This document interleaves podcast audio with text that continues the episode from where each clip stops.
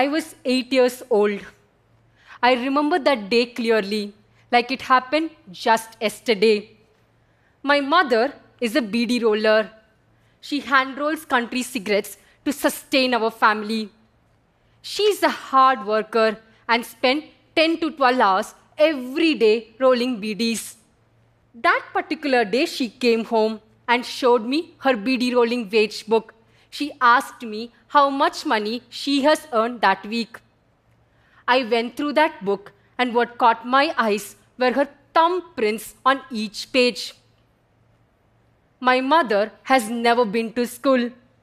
She uses her thumbprints instead of a signature to keep record of her earnings. On that day, for some reason, I wanted to teach her how to hold a pen and write her name. She was reluctant at first. She smiled innocently and said no. But deep down, I was sure she wanted to give it a try. With a little bit of persuasion and a lot of effort, we managed to write her name. Her hands were trembling and her face was beaming with pride. As I watched her do this, for the first time in my life, I had a priceless feeling that I could be of some use to this world. That feeling was very special because I am not meant to be useful. In rural India, girls are generally considered worthless.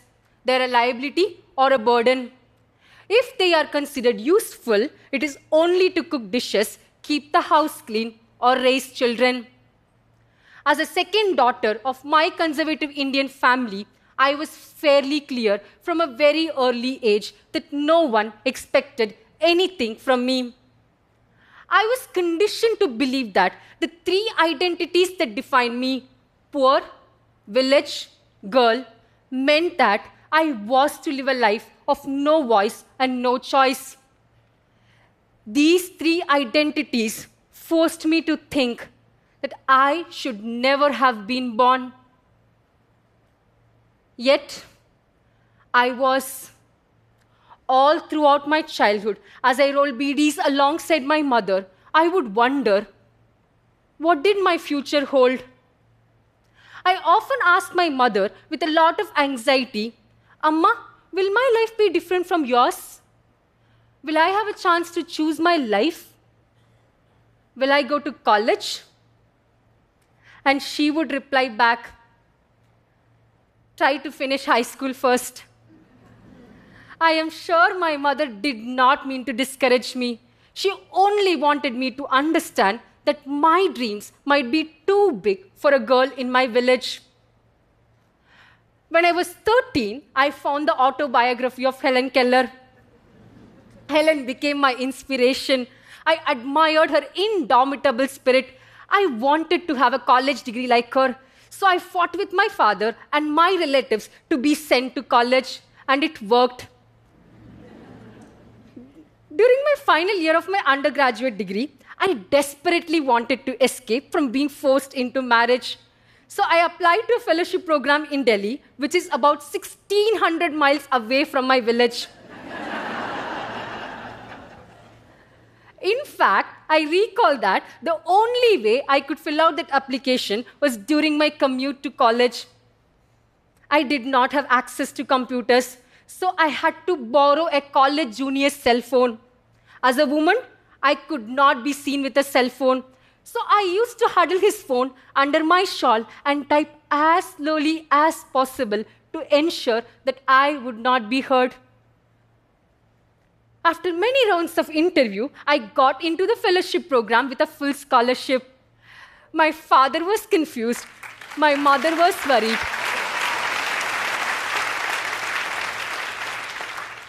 My father was confused. My mother was worried.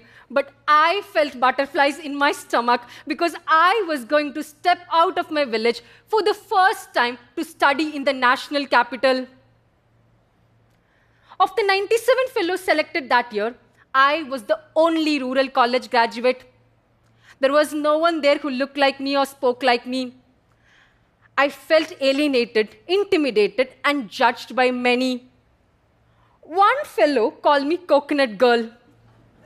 Can you guess why? Anyone? That's because I applied a lot of coconut oil to my hair. Another asked me where I had learned to speak English. And some of my peers did not prefer to have me on their assignment teams because they thought I would not be able to contribute to the discussion. I felt that many of my peers believed that a person from rural India could not supply anything of value. Yet, the majority of Indian population today is rural. I realized that stories like mine were considered to be an exception and never the expectation. I believe all of us are born into a reality which we blindly accept until something awakens us and a new world opens up. When I saw my mother's first signature on her beedi rolling wage book, when I felt the hot Delhi air against my face after a 50 hour train journey, when I finally felt free and let myself be, I saw a glimpse of that new world I longed for. A world where a girl like me is no longer liability or a burden, but a person of use, a person of value, and a person of worthiness. By the time my fellowship ended, my life had changed. Not only had I traced my lost voice, but also had a choice to make myself useful. I was 22. I came back to my village to set up Bodhi Tree Foundation, an institution that supports rural youth by providing them with education, life skills, and opportunities. We work closely with our rural youth to change their life and to benefit our communities. How do I know my institution is working? Well, six months ago, we had a new joinee. Her name is Kaviyarasi. I first spotted her in a local college in Tirunelveli during one of my training sessions. As you can see, she has a smile which you can never forget. We guided her to get an opportunity to study at Ashoka University, Delhi. The best part of her story is that she is now back at Bodhi Tree as a trainer working with dedication to make a change in the lives of others like her. Kaviyarasi doesn't want to feel like an exception. She wants to be of use to others in, in this world. Recently, Kaviyarasi mentored Anita, who also comes from a remote rural village, lives in a 10 foot by 10 foot home. Her parents are also farm laborers. Kaviyarasi helped Anita secure admission in a prestigious undergraduate program in a top university in India with a full scholarship. When Anita's parents were reluctant to send her that far, we asked the district administration officials to speak to Anita's parents, and it worked. And then there is Padma. Padma and I went to college together. She's the first in her entire village to attend graduation. She had been working with me at Bodhi Tree until one day she decides to go to graduate school. I asked her why. She told me that she wanted to make sure that she would never be a liability or a burden to anyone at any point in her life. Padma, Anita, and Kaviyarasi grew up in the most tough families and communities one could only imagine. Yet, the journey of finding my usefulness in this world served them in finding their usefulness to this world. Of course, there are challenges. I'm aware change does not happen overnight. A lot of my work involves working with families and communities to help them understand why giving an education is useful for everyone.